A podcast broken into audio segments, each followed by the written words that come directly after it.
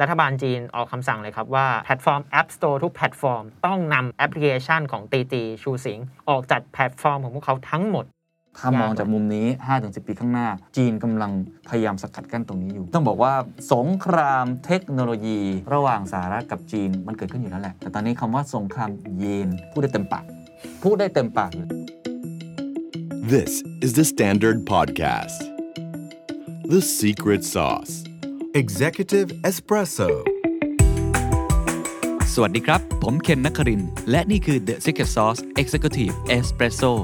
สรุปความเคลื่อนไหวในโลกเศรษฐกิจธุรกิจแบบเข้มข้นเหมือนเอสเปรสโซให้ผู้บริหารอย่างคุณไม่พลาดประเด็นสำคัญ ปรากฏการณ์ตีตีชูสิง เหนือฟ้ายังมีฟ้าครับ เมื่อรัฐจีนสั่งคุมเข้มบริษัทเทคโนโลยี เพื่อที่จะรักษาไว้ซึ่งข้อมูล ซึ่งเป็นทรัพยากรสำคัญอย่างมาก หลังจากนี้สงครามเทคโนโลยีระหว่างสหรัฐกับจีนจะเป็นอย่างไรต่อไป แล้วนักลงทุนครับที่สนใจในบริษัทเทคโนโลยีจีน จะต้องมีมุมมองต่อไปอย่างไร แล้วบริษัทเทคโนโลยีจีนที่เขาอยากจะขยายให้เติบโตไป พอมันเจอเหตุการณ์ลักษณะแบบนี้เนี่ยมันจะเป็นยังไงต่อไป วันนี้ต้องชวนคุยกันเรื่องนี้ครับ กับปรากฏการณ์ตีตีชูสิงห์กับน้องนัทปนชชัยอารีพพรสวัสดีค ส รับ วัสดีครับพี่เคนสวัสดีครับ ตีตีชูสิงห์ใช่ไหมมันแปลว่าอะไรนะ คำว่าตีตีเนี่ยคือในภาษาจีนเหมือนเป็นเสียงบีบบีบเสียงบีบแต่ แป้นแป้น ใช่อะไรอย่างนั้นก็เป็นตีตี แล้วชูสิง ส่วนคำว่าชูสิงเนี่ยมาจากคำว่า mobility ก็เหมือนการเดินทาง อ๋อการเดินทางการเดินทางแป้นแป้นอย่าอะงไร นี้ อย่างนั้น อ่า ใช่ โอเคอ่ะแต่ที่เราต้องมาคุยกันวันนี้ครับ หลายท่านอาจจะพอทราบข่าว ช่วงประมาณวันที่ 30 มิถุนายนที่ผ่านมา บริษัทเนี้ยนะครับ ซึ่งเป็นบริษัทยักษ์ใหญ่มากในเรื่องของไรเฮลิ่ง ครับ ก็เหมือน Grab เหมือน Uber แบบนั้นนะแต่ อืม ซุปเปอร์ใหญ่อะใหญ่มาก ใหญ่ จริง มากๆอยู่ในจีน มีข้อมูลแล้วก็มีธุรกิจอีกมากมาย เขาเนี่ย IPO เข้าไปในตลาดหลักทรัพย์ของสหรัฐอเมริกา เข้าไปปุ๊บเนี่ยต้องบอกว่าราคาขึ้นมาก็โอเคอยู่นะครับ 16.65 ดอลลาร์สหรัฐต่อหุ้น แต่จู่ๆครับประมาณ 2-3 วันให้หลังรัฐบาลจีนก็ออกกฎหมายเรื่องของการควบคุมเอาง่ายๆก็คือควบคุมแบบชัดเจนเลยนะฮะเขาออกมาชื่อว่างานบริหารไซเบอร์สเปซของจีนเนี่ย ดำเนินการตรวจสอบด้านความปลอดภัยไซเบอร์ ข้อหาสำคัญสำคัญคือ ละเมิดการเก็บข้อมูลส่วนตัวของผู้ใช้งานหรือเปล่า อ่านข่าวตอนแรกก็ อืม เอ๊ะจีน มาบอกว่าบริษัทจีนละเมิดข้อมูลส่วนตัว และ เอ๊ะ เป็นข้อหานี้ด้วย เออ ก็งงงๆนิดนึงนะฮะ แต่ว่าไม่เพียงเท่านั้นหลังจากนั้นก็เกิดปรากฏการณ์ที่ผมว่ามันค่อนข้างรุนแรงมาก ครับ ก็คือถอดแอปพลิเคชันตีตีชูสิงเนี่ยออกจากทุกแพลตฟอร์ม ทุกแอปสโตร์ทั้งหมดในประเทศจีน ครับ แต่ย้ำว่าคนที่เขามีอยู่แล้ว สมมติโหลดเราใช้อยู่แล้วเนี่ย อืม ก็อาจจะไม่ได้ถึงขั้นว่ามาลบย้อนหลังอะนะ ยังใช้ได้ปกติอยู่ ใช้ได้ปกติ แต่ว่ามันเหมือนเป็นการบอกไกลๆครับ สัญญาณบอกไกลๆว่า ครับ เธออย่าเหิมเกินไปมากกว่านี้นะ อืม เหนือฟ้ายังมีฟ้า ครับ เขาทำอย่างนี้ทำไมครับน้องนัทครับ แล้วอ่ะเราอธิบายก่อนสักเล็กน้อยดีกว่าไหมว่า บริษัทตีตีชูสิงเนี่ยมันคืออะไรมันก่อตั้งมายังไง ครับผมเล่าอย่างนี้ครับพี่เคนตีตีชูสิงห์เนี่ยถ้าเปรียบเทียบง่ายๆคือก็เหมือน Grab เหมือน Uber เนี่ยครับเป็นผู้ให้บริการ ride hailing มีให้บริการรถยนต์เรียกรถโดยสารผ่านแอป ผ่านสมาร์ทโฟน ตีตีชูสิงห์เนี่ยเกิดขึ้นในปี 2012 CEO และผู้ก่อตั้งเนี่ยเจิ้งเหวยเขาเป็นอดีตพนักงานในตำแหน่งผู้จัดการภูมิภาคของ Alibaba B2B และรองผู้จัดการทั่วไปของ Alipay นะครับผมคือเป็นลูกหม้อถูกต้องเป็นลูกหม้อของ แต่ลูกหมอจักหมา Alibaba เลย ใช่อยู่มานานเลย 8 ปี อืม สุดท้ายเนี่ยเขาตัดสินใจลาออก แล้วก็มาก่อตั้งบริษัทของตัวเองชื่อเป้ยจิงเซียวจูเคจีตั้งใจเลยว่าแบบต้องพัฒนาบริการ อืม ที่ช่วยให้เรื่องการเดินทางปลอดภัย เพราะตัวเขาเองก็ไม่ได้ขับรถ เน้นการเดินทางในการเรียกรถโดยสาร ก็คิดว่ามันต้องมีบริการที่ออกมาตอบโจทย์ตรงนี้ ประกอบกับในช่วงเวลานั้นมันยังไม่ได้มีบริการที่เป็นเหมือนเรียกรถผ่านแอปมากนักเขาก็เลยสามารถทะลุตัวเองขึ้นมาได้ แล้วก็ในปี 2015 เนี่ยเกิดเป็น d ีดี Dash แล้วเขาก็ได้ผนวกรวมกิจการกับคู่แข่งอย่าง k u i d i Dash แล้วก็เปลี่ยนชื่อตัวเองเป็นตีตีชูสิง แล้วหลังจากนั้นก็เติบโตมากขึ้นเรื่อยๆ ใช่ แต่จุด ครับผม เปลี่ยนน่าจะเป็นช่วงที่ คือตอนนั้นต้องบอกว่ายักษ์ใหญ่ของโลกคือ Uber ถูก Uber ก็ไป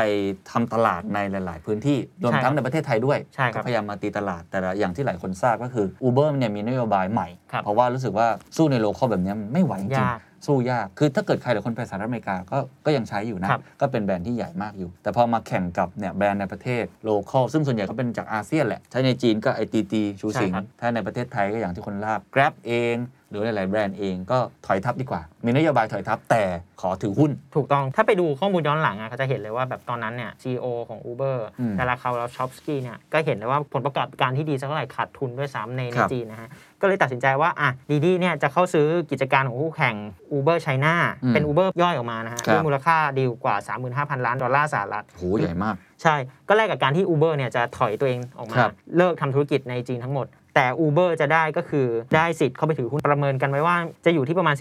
15.4% แล้วหลังจากนั้นตีตีก็กลายเป็นแอปพลิเคชันเรียกรถเบอร์ต้นๆของโลก ใช่ครับ ปัจจุบันมี Active User อยู่ที่ประมาณ 493 ล้านรายครับผม โอ้โหใหญ่มาก ใหญ่มากคือเขาบอกว่า 3 ใน4เนี่ยมาจากประเทศจีนเป็นหลักเลย อืมตอนนี้ไม่ใช่แค่ประเทศจีนแล้วใช่ไหมครับ ใช่ครับ ให้บริการในกว่า 16 ประเทศทั่วโลก บราซิล รัสเซีย เม็กซิโก ประเทศในแถบลาตินอเมริกา แล้วก็ปีนี้มีแผนหลังจาก IPO ว่าจะ ครับ เข้าไปให้บริการในยุโรปฝั่งตะวันตกด้วย อ๋อแต่ในไทยนี้ไม่มีแผน ยังไม่มีครับ เขาก็คงจะขยายตามบริษัทเทคโนโลยี ใช่ครับ คือไม่ได้ทำแค่ตัวไอ้ไรเฮลิง Ride-hailing แล้วเขาทำอะไรอีกบ้างฮะ นอกจากนี้ยังมี bike sharing ที่ก็โด่งดังที่จีนนะฮะ ครับ เช่าจักรยาน มีตีตีฟู้ดส่งอาหารฟู้ดเดลิเวอรี่หรือว่า อืม ตีตี financial service เป็นบริการการเงินที่เราจะเห็นว่าเอ่อหลังๆฟู้ดเดลิเวอรี่หลายเจ้าเริ่มมาทำตรงนี้เป็นบริการอย่างเช่นสินเชื่อส่วนบุคคล ประกันรถประกันสุขภาพเป็น ครับ ต้น ก็คือเขามีข้อมูลในมือ ถูกต้อง อันนี้คือเบสิกมากนะครับ ขอ ครั ง บ กลยุทธ์พวกบริษัทเทคโนโลยี ครับ คือไม่ได้ทำแค่ธุรกิจใดธุรกิจหนึ่ง แต่เอาข้อมูลคนมาแล้วไปต่อยอด ใช่ครับ ทำธุรกิจอื่น ๆ มันเป็นแอสเซทสำคัญนะครับ อืม เข้า IPO ก็ทราบว่าก็มีการตัวเลขอะไรต่าง ๆ ออกมาน่าสนใจอย่างเช่นเขาบอกว่ามีจำนวนผู้ขับเนี่ย active user ระดับ 15 ล้านรายนะครับ โอ้โหผู้ขับนะ ใช่ ย้ำว่า แค่คน ผู้ขับนะ อืม สูงกว่า Uber ซึ่งอยู่ที่ 3.5 ล้านราย แล้วก็มีอัตราการเข้าถึงแพลตฟอร์มและบริการเนี่ยมากกว่า Uber ถึง 4.6 เท่า คือต้องเทียบกันเพราะว่า ยักษ์ใหญ่ในอเมริกาคือ Uber ครับ เขาก็เลยพยายามเทียบให้เห็น ผลประกอบการเนี่ยเป็นยังไง ส่วนใหญ่บริษัทเหล่านี้ก็น่าจะขาดทุนไหม ยังขาดทุนอยู่ก็อย่างที่คล้ายๆกับสตาร์ทอัพหรือบริษัทเทคโนโลยีหลายเจ้ามันต้องแคชเบ r ร์นะฮะ ฮะ ยังต้องใช้งบในการทำตลาดทำโปรโมชั่นอะไรต่างๆ หรือการลงทุนเพิ่มเติมต่อยอดเองก็ดี แต่ว่าครับผมในช่วงไตรมาสหนึ่งปี 2021 ก็คือปีนี้นะฮะ ครับ เขาเริ่มกลับมาทำกำไรสุทธิได้ อืม ครั้งแรก มีรายรับยวนอยู่ที่ประมาณ 2472 ล้านหยวน อืม กำไรสุทธิเฉพาะไตรมาสหนึ่งนะครับอยู่ที่ประมาณ 5,483 ล้านหยวนสาเหตุก็เพราะเศรษฐกิจจีนเริ่มฟื้นตัวจากโรคระบาดทำให้ตัวตีตีเริ่มฟื้นเหมือนกัน เพราะว่า 90%ของรายได้ตีตีนะวันนี้นะครับมาจากประเทศจีน โอ้ ถือว่าทำ performance ได้ดีนะ ใช่ครับ ถ้าเทียบกับการที่เพิ่งเปิดได้ไม่นาน ใช่ แล้วก็สามารถที่จะมีกำไรได้ แต่ก็โดยภาพใหญ่ก็คงยังติดลบอยู่แหละ อืม รวมๆทั้งหมดนะครับ ทีนี้ผู้ถือหุ้นใหญ่หลายคนเอาเป็นความรู้แต่สนุ ครั ก บ สนุกๆแล้วกัน คร่าวๆ ก็อย่างที่ทราบเมื่อกี้แล้ว Uber แล้วก็มี Tencent ที่ Tencent นี่ถือหุ้น ใช่ เขาไปทั่วเหมือนกันนะฮะ ใช่ครับ แล้วก็มีอีกอันหนึงก็คือเป็นวิชั่นฟันอันใหญ่มาก ก็คือซอฟแบง k ถูกต้องครับ ก็ไปดูปกติ อืม ดี ตามแผน ก็ ไว้ ดูเป็นบริษัทใหญ่ของจีน ใช่ ทั่วๆ ค ไป รับ แล้วก็จะไป listed ใน ในต ต ลา ลาดหลัดหลัก ก ท ทรั รัพ พย์ใช่ย์สหรัฐแล้วมันยังไงต่อฮะ คือหลังจากที่มีข่าวลือมาตลอดนะครับ ว่าตีตีเนี่ย ครับ จะเข้า IPO ในตลาดหุ้นสหรัฐ ก่อนหน้านั้นถ้าย้อนกลับไปสัก 3-4 ปีที่แล้ว ตัวเจิ้งเหวยเคยออกมาปฏิเสธอยู่ตลอดเหมือนกันว่า เฮ้ย ยังไม่มีแผนหรอก แต่สุดท้ายครับผม มันมาชัดเจนเมื่อช่วงเอ่อเดือนเมษายนที่ผ่านมาครับผม เมื่อตีตีได้ทำการยื่นไฟลิ่งแบบ confidential กับตลาดหุ้นสหรัฐ เพื่อเตรียมที่จะเข้า IPO นะครับผมโดยณเวลานั้นมีการประเมินมูลค่าของตีตีว่าน่าจะอยู่ที่ประมาณ 70,000ถึง1 0 0 0 0แสนล้านดอลลาร์สหรัฐเลยทีเดียวหลังจากที่ทำการ IPO ืมก็เรียกได้ว่าตามรอยบริษัทจีนหลายๆบริษัท อาลีบาบาอะไรเองก็ดีที่เข้ามา IPO ในตลาดหุ้นสหรัฐแล้วทำให้มูลค่าเพิ่มขึ้นเป็น ครับ แบรนดิ้งที่โด่งดังระดับโลก แล้วพอเข้าไปในวันที่ 30 มิถุนายน เปิดราคามาที่ 16.65 ดอลลาร์สหรัฐต่อหุ้น เพิ่มจากราคาเสนอขายนะ เพราะ ใช่ เสนอขายจริงๆ 14 ดอลลาร์สหรัฐ ครับ 19% ม แต่สุดท้ายปิดมาเนี่ยก็ 14.14 ก็ยังโอเค ครับ เพิ่มขึ้นจากราคาเปิดตลาดประมาณ 1%ถือได้ว่าเป็นบริษัทที่หลายคนจับตา ครับ ว่าเออมีความสามารถในการแข่งขันค่อนข้างดี อืม Market Cap ตอนนั้นก็เลยอยู่ที่ประมาณ 67,800 ดอลลาร์สหรัฐ อาจ ใน จะ ช่วง ต่ำ ปิดตลาดในวันนั้นนะ อ่าในวันนั้นอาจจะต่ำกว่าไฟลิ่งที่ยื่ ครั น บ พอสมควร แต่ว่ามันก็ไม่ได้มีอะไรเหตุการณ์ก็ปกติ อืม ก็คือหลังจากนี้ก็คงถ้ามีผลประกอบการดีขึ้น มีการลงทุนที่ดีก็คงจะราคาขึ้น ครับ ก็เป็นการแข่งขันทั่วไป อันนี้คือเหตุการณ์ที่เกิดขึ้นเมื่อวันพุธที่ 30 มิถุนายนหลังจากยื่น อย่างแรกที่เข้า IPO ในตลาดหลักทรัพย์เรียบร้อยแล้ว แต่เหตุการณ์ 2 วันถัดมานั่นแหละครับ ที่ไม่ปกติ อืม ใช่ไหมครับนัดเพราะ วั ว่า ศุกร์ที่ 2 กรกฎาคมครับพี่เข็น ครับจู่ๆก็ถูกหน่วยงานบริหารไซเบอร์สเปซของจีน เรียกย่อๆก็คือ CAC หรือว่า Cyber Space Administration of China ดำเนินการตรวจสอบด้านความปลอดภัยไซเบอร์ซึ่งระหว่างที่กำลังทำการตรวจสอบนี้ พวกเขาจะไม่สามารถเปิดรับสมัครผู้ใช้งานรายใหม่ในประเทศจีนเข้าสู่แพลตฟอร์มได้ สเตจนี้คือสเตจของการที่ทางการจีนแจ้งให้พอทราบว่า อืม เฮ้ย จะเข้ามาตรวจสอบแล้วนะครับ ทำให้ตอนนี้ต้องระงับการเปิด อืม รับสมัครผู้ใช้งานรายใหม่ไปก่อน บล็อกอะบล็อก ถูกต้องครับ บล็อก อืม ซึ่งคนก็ตกใจนะฮะ ว่าไอ้มันสาเหตุมันจากอะไร South China Morning Post ก็เก่งนะฮะเขาก็ไปพยายามเปิดโปงมาว่าถูกสืบสวนจาก 3 กรณี ครับ ครับกรณีแรกครับ กระทรวงทรัพยากรธรรมชาติในประเทศ ซึ่งเป็นผู้ที่ควบคุมข้อมูลด้านแผนที่ภูมิศาสตร์ฟังดี ๆ นะ อันนี้อันสำคัญนะเป็นคีย์ภูมิศาสตร์ของประเทศเนี่ยมองว่าข้อมูลแผนที่ของตีตีเนี่ยนะฮะได้ดำเนินการเก็บรวบรวมบนแพลตฟอร์ม เพื่อให้บริการการเดินทางนั้น อาจจะเป็นข้อมูลที่เข้าข่ายประเภทที่เรียกว่า sensitive data คือข้อมูลที่มีความอ่อนไหว ส่งผลกระทบต่อความมั่นคง คือแอปอื่น ๆ เนี่ย จะเป็น WeChat จะเป็น Ant Financial Group หรือแอปพลิเคชันที่เกี่ยวข้องกับเทคโนโลยีทั้งหมดเนี่ย อืม ข้อมูลต่างๆเนี่ยมันก็เอาไปใช้ประโยชน์ได้แหละ ก็คือแค่ข้อมูลส่วนตัวของผู้ใช้ เอางอน แล้วก็เป็นข้อมูลที่จริง ๆ มันก็สำคัญ ครับ แต่ข้อมูลของตีตีมันพิเศษตรงนี้ตรงที่เป็นข้อมูลในเชิงแผนที่ภูมิศาสตร์ ซึ่งแม้แต่ Google Map ยังเข้าไปทำแผนที่ในประเทศ เออ จีนไม่ได้เลย มันเหมือนเรามีกล้องวงจรปิด อืม ตั้งอยู่ตลอดเวลา แล้วก็ก็ไม่รู้ว่าจะไปซอกแซกที่ไหนถูกไหม ใช่ รวมถึงข้อมูลที่มาจากกล้องติดหน้ารถ กล้องในรถ คือมันเห็นทุกอย่างมันเหมือนเป็นซูรันเคลื่อนที่ในประเทศจีนเลยอะครับ คือถ้าเกิดเป็นในจีนมันก็โอเคอยู่ ใช่ ไม่ได้มีอะไรมาก ใช่ แต่พอมันไปอยู่ในต่างประเทศเนี่ย อืมมันเริ่มสั่นคลอนแล้ว เออมันเริ่มสั่นคลอนแล้วข้อหาที่สองครับกระทรวงคมนาคมมองว่าบริการแท็กซี่ผ่านแพลตฟอร์มตีตีเนี่ยอาจจะเข้าข่ายการละเมิดกฎการออกใบอนุญาตขับแท็กซี่ และการจดทะเบียนแท็กซี่ได้ อันนี้ประหลาดสุดๆฮะ อืมทะเบียนขาวทำไมก่อนหน้านี้ไม่โดน เออเพราะขับมาเนี่ยตั้งกี่ล้านลายเนี่ยนะฮะ แปลกมาก อยู่มา 9 ปี ข้อหาที่ 3 อันนี้ก็ เอ๊ะ เหมือนกันนะฮะ เข้าข่ายการละเมิดการเก็บข้อมูลส่วนตัวผู้ใช้งาน อืม คือการที่จีนมาบอกว่าคนอื่นเนี่ยละเมิดการเก็บข้อมูลส่วนตัวผู้ใช้งานเนี่ยมันก็ ฟังดู อาจจะแปลกๆนิดนึงนะ เพราะว่าจริงๆต้องบอกว่าจีนเนี่ยหลายคนทราบนะ ผ ครั ม บ ไม่ได้โปรจีนหรือไม่โปรจีนไม่ใช่ แต่ทุกคนรู้อยู่แล้วว่าเรื่องการเก็บข้อมูล p r i เวซีเนี่ย อืม เขาไม่ได้มีคอเชียสอะไรเรื่องนี้ อืม เขาถือว่า เขาทราน บเป็สิ่ง กันอยู่ สำคัญ คนจีนเองก็รับได้กับการที่เก็บข้อมูลแล้วจัดการโควิดได้ดีหรือ มี อะไร เครดิตส ต่างๆ กอร์อะไรอ อ่า ย่างนี้ ใช่ อืม เป็นเรื่องปกติ ใครไปเซินเจิ้นในยกล้องวงจรปิดนี้ทั้งเมืองนะ ครับ แทบไม่มีตำรวจเลยมีแต่กล้องวงจรปิด มันเป็นอย่างนั้นอยู่แล้ว ใช่ เก็บข้อมูลแล้วก็ใบหน้าของเราอะไรแบบนั้น ทีนี้ไอ้สามอันนี้มันก็เหมือนเป็นพูดตามตรงมันก็เป็นเหมือนแค่แค่ข้ออ้าง ฉากหน้า ฉากหน้า จริง ๆ ฉากหลังมันมีอะไรไหมฮะ South China Morning Post เจ้าเดิมเนี่ยเขาเชื่อว่าจริง ๆ แล้วสาเหตุที่ทางการจีนรัฐบาลจีนเนี่ยตั้งข้อสืบสวนกับตีตีเนี่ยเป็นเพราะว่าตีตีเลือกที่จะ listing ในตลาดหุ้นสหรัฐ มันก็เลยทำให้ที่ผ่านมาความพยายามของรัฐบาลจีนนะคือ ครับ พยายามที่จะลดการพึ่งพาโลกตะวันตก พยายามลดการพึ่งพาสหรัฐมาโดยตลอด อืม พอมันเป็นกรณีอย่างเงี้ยมันทำให้เหมือนแบบความพยายามที่เขาทำมามัน อาจจะสั่นคลอนรวมถึงข้อมูลความเป็นส่วนตัวของผู้ใช้งาน หรือข้อมูลอะไรทั้งหมดในประเทศจีนที่อยู่บนแพลตฟอร์มตีตีก็อาจจะไปอยู่ในมือของรัฐบาลสหรัฐได้หรือเปล่านะ อันนี้คือในมุมมองของฝั่งรัฐบาลจีน อืม ก็เลยทำให้เกิดกรณีนี้ขึ้นมาครับ ไม่ใช่แค่กรณีตีตีแน่นอน ถ้าเขามองแบบนี้นะ ครับ เพราะว่าเขาคงต้องปิดกั้นบริษัทอื่นๆ ที่จะไปให้บริการในประเทศอื่นๆด้วย ครับ เดี๋ยวเรามาวิเคราะห์ตรงนี้ต่อ ครับ แต่เราเอาประเด็นของตีตีก่อนเพราะหลังจากนั้นก็มีการถอดตัวแอปนี้ออกจากแพลตฟอร์มของจีนทั้งหมด หลังจากนั้นที่มีการให้คำสั่งเนี่ยว่าเออห้ามรับผู้ใช้งานรายใหม่เข้ามาแล้วเนี่ย อืม สองวันถัดมาครับพี่เกณฑ์วันอาทิตย์รัฐบาลจีนออกคำสั่งเลยครับว่าแพลตฟอร์ม App Store ทุกแพลตฟอร์ม ครับ จะต้องนำแอปพลิเคชันของตีตีชูสิงออกจากแพลตฟอร์มของพวกเขาทั้งหมด ม คือเป็นการถอดแอปทั้งหมดเนี่ยออกจากเชลเตอร์ที่วาง อืม ให้ดาวน์โหลดปกติ ครับ นั่นทำให้ผู้ใช้งานรายใหม่ จะไม่สามารถหาลิงก์ดาวน์โหลดตัวแอ ค ป รับ ตีตีชูสิงได้อีกแล้ว แต่ผู้ใช้งานรายเดิมที่เคยเป็นผู้ใช้งานรายเก่าอยู่แล้วแล้วมีแอปอยู่ในเครื่อง ครับ ก็สามารถใช้ได้นะครับ ก็เรียกได้ว่าคุมอยู่เอาอยู่แค่นี้ ใช่ ประมาณนี้ไม่ให้ อืม โตไปมากกว่านี้ นี่ก็เหมือนเป็นการฆ่าทางอ้อมแหละ แต่สกัดขากันสุด ๆ นะ ผลกระทบเป็นไงครับในแง่ของตลาดหุ้นเอง หรือว่าในแง่ของผลประกอบการเนี่ยมันเป็นยังไงบ้าง ทางฝั่งของตีตีก็ออกมาบอกว่าคำสั่งตัดสินเนี่ยจะมีผลกระทบต่อรายได้ของพวกเขาแน่นอนเนื่องจาก 90%ของรายได้ส่วนใหญ่นะครับมาจากผู้ใช้งานในประเทศจีน อืม การระงับการให้เปิดผู้ใช้งานใหม่ ๆ เข้ามาอยู่บนแพลตฟอร์มมันก็ทำให้รายได้อาจจะลดลง อืม อย่างมีนัยยะสำคัญ แล้วติตีเขามีการตอบโต้ยังไงบ้างไหมหรือ ก็เป็นท่าทีประนีประนอมมากกว่าครับเขาให้คำมั่นสัญญากับตัวนักลงทุน อ่า คนที่สนใจจะเข้ามาลงทุนในอ ครั นา บ คตว่าแบบเออพวกเขาจะเร่งดำเนินการแก้ไขปัญหานี้ จะปรับปรุงเพื่อป้องกันความเสี่ยงและความสามารถทางเทคโนโลยีของบริษัท แล้วก็ไปถึงการปกป้องข้อมูลความส่วนตัวของผู้ใช้งาน อ่า อืม แต่ว่าหมายถึงรัว่าบปาก ตีตีได้พูดกับทางการจีนยังไงบ้างไหม ผมเข้าใจว่าตรงเนี้ยมันไม่ได้มีการเปิดเผยออกมาหรื ค อ รับ ลีกออกมา แต่ว่าอย่างที่บอกตีตีรับปากว่าจะปฏิบัติตามข้อกำหนดหรือข้อคอนเซิร์นที่รัฐบาลจีนมีให้พวกเขา อ๋อก็ต้องยอมแหละ ทีนี้ตลาดหุ้นรับรองร่วงกระจายฮะ ถ้าเราเห็น ใช่ กราฟนี่ โอ้โห ดิ่งเลย อย่างที่บอกไปเปิดไปวันนั้น 10 กว่าใช่ไหม อืม แล้วก็ลงมาประมาณ14 ล่าสุดเมื่อวันอังคารที่ผ่านมานะครับผมในช่วงปิดตลาดตามเวลาท้องถิ่นหุ้นสหรัฐมันอยู่ที่ประมาณ 11.24 ดอลลาร์สหรัฐ คือถ้าไปดูกราฟเนี่ยจะเห็นเลยว่าตั้งแต่ที่มีประกาศออกมาวันศุกร์ที่ 2 กรกฎาคมเนี่ยหุ้นเริ่มเริ่มตกลงมาแล้ว และตกลงมาเรื่อยๆเรื่อยๆเรื่อยๆเรื่อยๆวันที่ 2 นี่อยู่ที่ประมาณ 15.53 ดอลลาร์สหรัฐตกมาอีกเรื่อยๆ จนล่าสุดเนี่ยมันไป stable ที่ประมาณ 11 ดอลลาร์สหรัฐ ก็คือความมั่นใจของนักลงทุนเนี่ยหดหายแน่นอน ถูก แต่คงไม่ถึงขั้นหมดอนาคตไหม ผมว่ายังไม่ถึงขั้นหมดอนาคตครับ ครับ อืมเพราะว่าในเชิงของตัวการให้บริการผู้ใช้งานรายเดิมในจีนยังยังใช้ได้อยู่ ในสหรัฐก็ ongoing ไป ในประเทศอื่นๆที่ให้บริการ 16 ประเทศเนี้ก็ยังออน o ก i ิ่ง อ่า ไปไม่ได้โดนควบคุมอะไร โอเค ช่คเข้าใจ รับที่มันกระทบคือในจีนเท่านั้นแหละ อ่ะทีนี้เรามาพูดในมุมของนักลงทุนบ้าง ครับ ดีกว่า จริงมันมีความเคลื่อนไหวหนึ่ง ซึ่งเป็นเฮดไลน์ใหญ่ของ อืม สำนักข่าวการลงทุนเศรษฐกิจมาก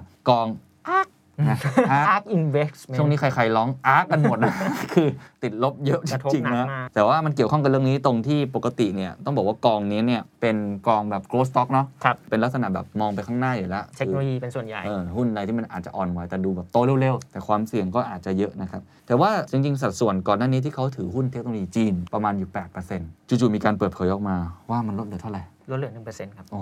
มันยังไงครับเนี่ย เคที่วูดตัดสินใจลดสัดส่วนการถือหุ้น บริษัทเทคโนโลยีจีนลงเหลือ 1%เพราะว่ามองว่ามูลค่าหุ้นเทคโนโลยีจีนเนี่ยถึงแม้ในช่วงที่ผ่านมาจะปรับลงมาบ้างแล้วเนี่ยแต่ในอนาคตก็มีโอกาสที่จะลงได้อีก ก็เลยตัดสินใจปรับลดสัดส่วนการถือหุ้นของตัวเอ ค ง รับ ลงมา ต้องบอกว่าตอนนี้มันแบ่งเป็นสองสายสายแรกก็คือเนี่ยสายคุณเคที่หูที่มองว่าแบบช่วงนี้หนักหเสีนัก ยวละ เออเสียวแต่ต้องอย่าลืมว่าเขาเป็นแนวโกสต็อกนะครับ สวิงสวายนิดนึงอืนะม เอาพูดตาม ซิ่ง ตรง ซิ่ง ซิ่งหน่อยเขาอาจจะมองตัวที่อาจจะให้ผลตอบแทนดีเชิงในระยะสั้นด้วย ครับ ไม่ใช่แค่ระยะยาวอย่างเดียว อีกฝั่งหนึ่งก็จะบอกว่าในลองเทอมยังไงมันก็โอเคอยู่ อื นะ ม หุ้นจีนอะยังไงมันก็เติบโตของมัน ครับ แหละเพราะฉะนั้นก็คงจะทยอยซื้อเก็บได้อะไรก็ อืม ว่ากันไป เพราะว่าปรากฏการณ์ตีตีเนี่ยมันไม่ใช่แค่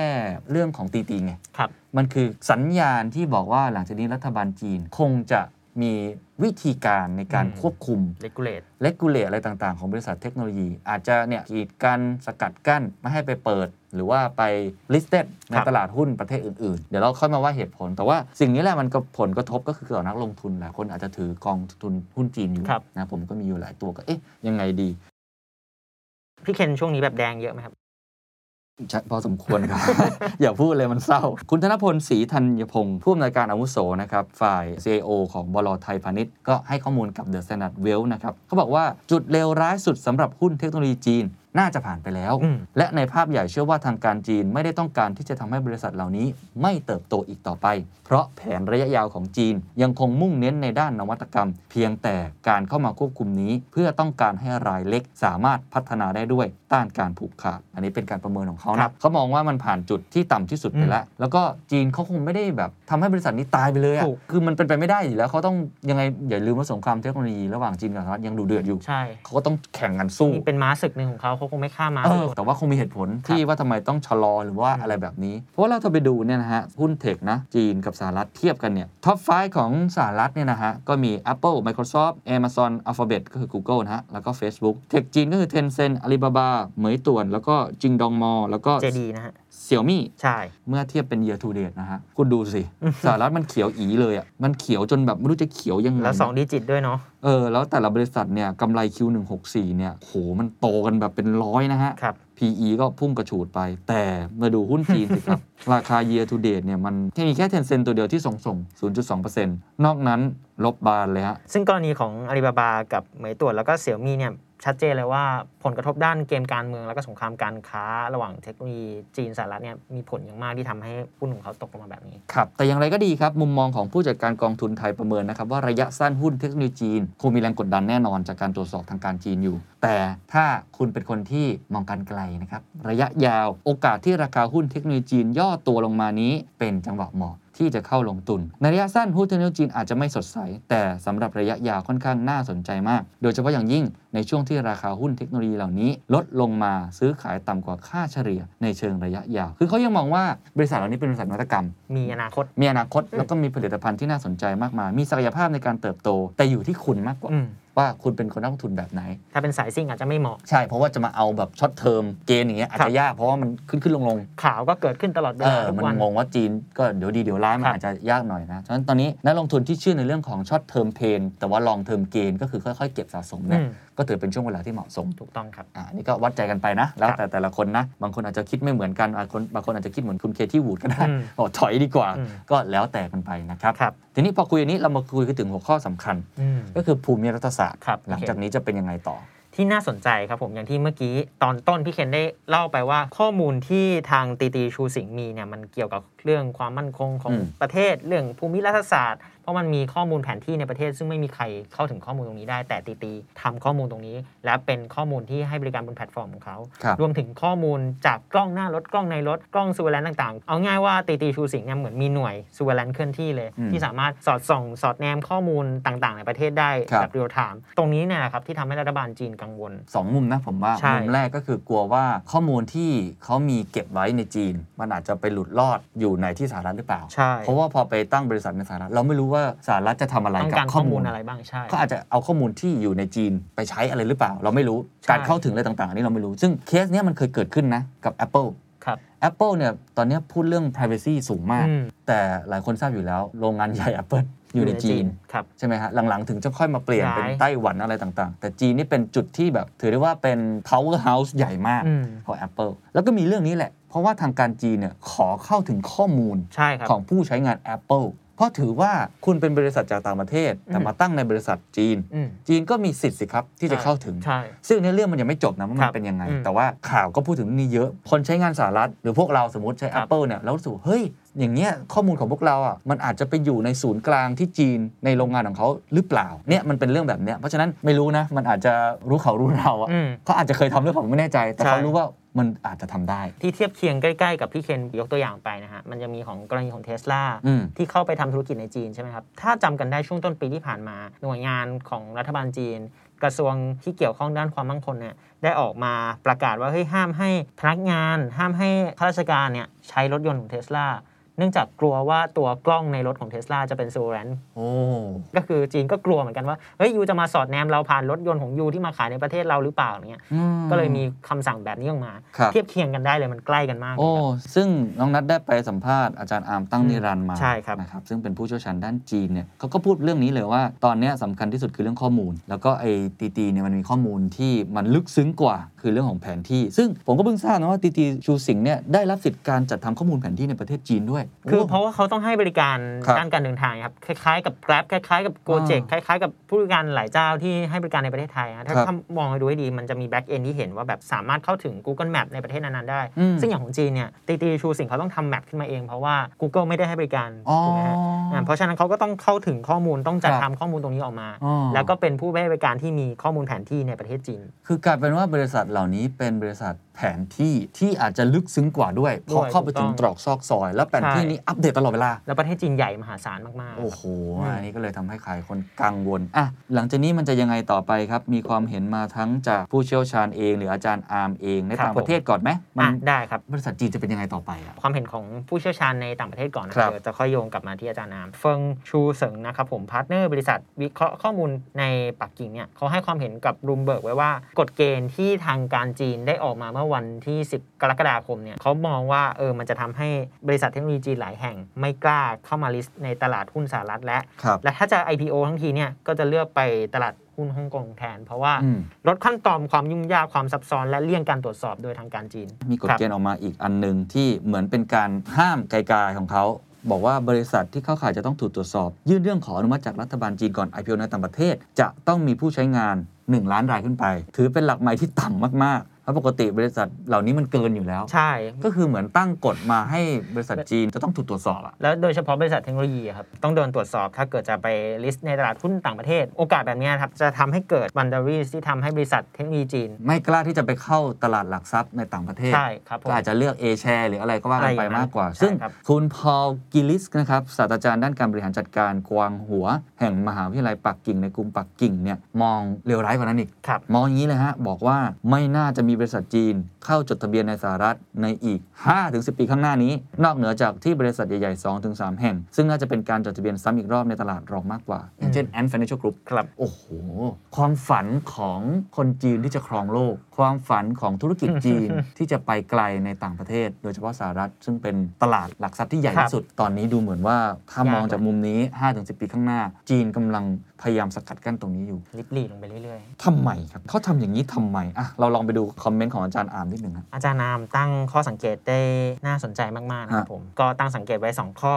เรื่องแรกก็คือบริษัทเทคโนโลยีจีนที่ขนาดนี้เนี่ยเรียกว่าเป็นยักษ์ใหญ่แล้ว เขาอาจจะไม่สามารถที่เราบอกว่าโอ้โหจะใหญ่โตมโหฬารกว่านี้ได้อีกนะครับแต่ในขณะเนี้ยเขาก็ใหญ่ใหญ่มากมากแล้วนะครับแล้วก็ดูจากการจัดการของจีนเหล่านี้ก็ไม่ได้เป็นการที่ต้องการที่จะทำลายเขาไปโดยสิ้นเชิงยกตัวอย่างอย่างแอนด์ฟินแลนเชียลเนี่ยก็คือเป็นการพยายามที่จะเข้าไปรีสตรัคเจอร์ตัวบริษัทเข้าไปทำให้มันแตกเป็นหลายบริษัทเพื่อที่จะได้จำกัดความเสี่ยง แต่ว่าถ้าเกิดว่าเราไปดูวันนี้นะครับมูลค่าของแอนด์ฟินแลนเชียลเนี่ยก็ยังมหาศาลมันไม่ได้หมายถึงว่าเป็นการจุดจบของแอนด์ฟินแลนเชียลหรือแอนด์ฟินแลนเชียลจะพังลงไปนะครับ แอนด์ฟินแลนเชียลเนี่ยก็ยังถือว่าเป็นบริษัทฟินเทคน่าจะใหญ่เป็นอันดับหนึ่งหรืออันดับสองของโลกอยู่ดี เพราะฉะนั้นในเรื่องความใหญ่เนี่ยผมคิดว่าสำหรับบริษัทที่ใหญ่อยู่แล้วเนี่ยมันก็อาจจะจำกัดในการที่เราบอกว่าโอ้โหเขาจะเติบโตใหญ่โตแบบรวดเร็วขึ้นไปอีก ซึ่งอันเนี้ยในมุมของรัฐบาลจีนเนี่ยก็น่าจะเป็นเรื่องของการจำกัดความเสี่ยงนะครับการไม่ต้องการให้มีการเก็งกำไรหรือการ เข้าไปของทุนที่มหาศาลจนเกินไปที่อาจจะยากต่อการควบคุม แต่เราก็จะเห็นชัดเจนว่าเขาไม่ได้ต้องการที่จะทำลายอาลีบาบานะครับหรือทำลายแอ d เ i นเชียลโดยสิ้นเชิงนะครับตอนนี้บริษัทเหล่านี้ก็ยังคงสถานะเดิมในระดับเดิมที่ตัวเองมี อันที่สองนะครับก็คือผมคิดว่าต่อไปเนี้ยบริษัทใหม่ๆ ของจีนเนี่ยก็อาจจะมีอุปสรรคมากขึ้นในการที่จะก้าวขึ้นมาเป็นยูนิคอร์นนะครับหรืออ ม เข้าไป ไประดมทุนได้อย่างโอ้โหทะลุทำลายประวัติศาสตร์ แบบที่อาลีบาบาใช่ไหมครับเอ่อ ใช่ใช่ครับ บริษัทยักษ์ใหญ่เทคโนโลยีของจีนก่อนๆเนี่ยเคยทำมานะครับอ่าอันนี้ก็อาจจะเป็นเรื่องหนึ่งที่เนื่องจากตอนเนี้ยนะครับกฎหมายที่ออกเกี่ยวกับเรื่องนี้ในเมืองจีนเนี่ยไม่ว่าจะเป็นที่เพิ่งออกมานะครับก็คือกฎหมายเรื่องความมั่นคงของข้อมูล ที่กำลังจะออกก็คือกฎหมายเรื่องความปลอดภัยของข้อมูลของผู้บริโภคมาตรฐานเหล่านี้นะครับก็ต้องยอมรับครับว่ามันเป็นการเพิ่มต้นทุน ให้กับบริษัทเทคโนโลยีจีน เพราะฉะนั้นเนี่ยเราอาจจะไม่ได้เห็นบริษัทเทคโนโลยีจีนใหม่ๆอะนะครับ ที่เราบอกว่าโอ้โหเอ่อภายในเวลาที่สั้นสามารถก้าวขึ้นมาได้อย่างรวดเร็วแบบในอดีตนะครับ ผมคิดว่าไอ้การโตแบบหวือหวาเนี่ยน่าจะยากแล้ว ไม่ว่าจะเป็นบริษัทใหญ่บริษัทเล็กนะครับคือก่อนหน้านี้เราก็บอกว่าแอนด์ฟินแลนเชียลเนี่ยมันหวือหวามาก ใช่ นะครับ เราบอกว่ามันจะจดทะเบียนทำลายประวัติศาสตร์ยิ่งใหญ่ที่สุดมูลค่ามหาศาลนะครับ แต่ในมุมของรัฐบาลจีนเนี่ยก็คือแน่นอนนะครับว่ามันมาพร้อมกับการระดมทุนมหาศาล แต่ว่ามันก็มาพร้อมกับความเสี่ยงมหาศาลด้วย ทั้งต่อการควบคุม ทั้งต่อความใหญ่ของทุน ทั้งต่อเรื่องของข้อมูลนะครับ แล้วก็ทั้งต่อเรื่องที่สุดท้ายมันอาจจะไปกระทบ กับเสถียรภาพทางการเงินด้วย ก็คือผมคิดว่ารัฐบาลจีนเนี่ยต้องการความเสถียรเนี่ยมากกว่าความใหญ่หรือความหวือหวา อืม นะครับ คืออันเนี้ยน่าจะเป็นภาพหลัก หัวใจ ของของความมุ่งหมายของรัฐบาลจีนในปัจจุบัน นั่นคือความเห็นของอาจารย์อาร์มนะครับ โดยสรุปก็คือตอนนี้คุณโตได้นะ แต่อย่าเหิมเกริมมากเกินไปอ่ะขอพูดหน่อยย่าตพูดสาร บ้านๆนะ ประมาณนี้นะ ความหมายอย่างนี้เห็นชัดเจนนะ แล้วก็คุณจะโตไปเท่าไหร่ไม่รู้ขอฉันเข้าไปดูหน่อยว่าข้างในคือมีอะไรบ้าง อืม โครงสร้างองค์กรเป็นยังไง จะมีเรื่องผูกขาดไหมจะมีเรื่องอะไรต่างๆไหมแล้วก็ถ้าจะโตมากไปเนี่ยลองดูดีๆก่อนแล้วกันนะ เดี๋ยวฉันขอตรวจสอบอะไรต่างๆนานา อย่า ก่อ ละ น เมิดข้อมูลส่วนตัวผู้ใช้งานนะ อันนี้คือสิ่งที่เขา กังวลนะครับ ครับ เพราะฉะนั้นตอนนี้ต้องบอกว่าสงครามเทคโนโลยี ระหว่างสหรัฐกับจีนมันเกิดขึ้นอยู่แล้วแหละ แต่ตอนนี้คำว่าสงครามเยนพูดได้เต็มปาก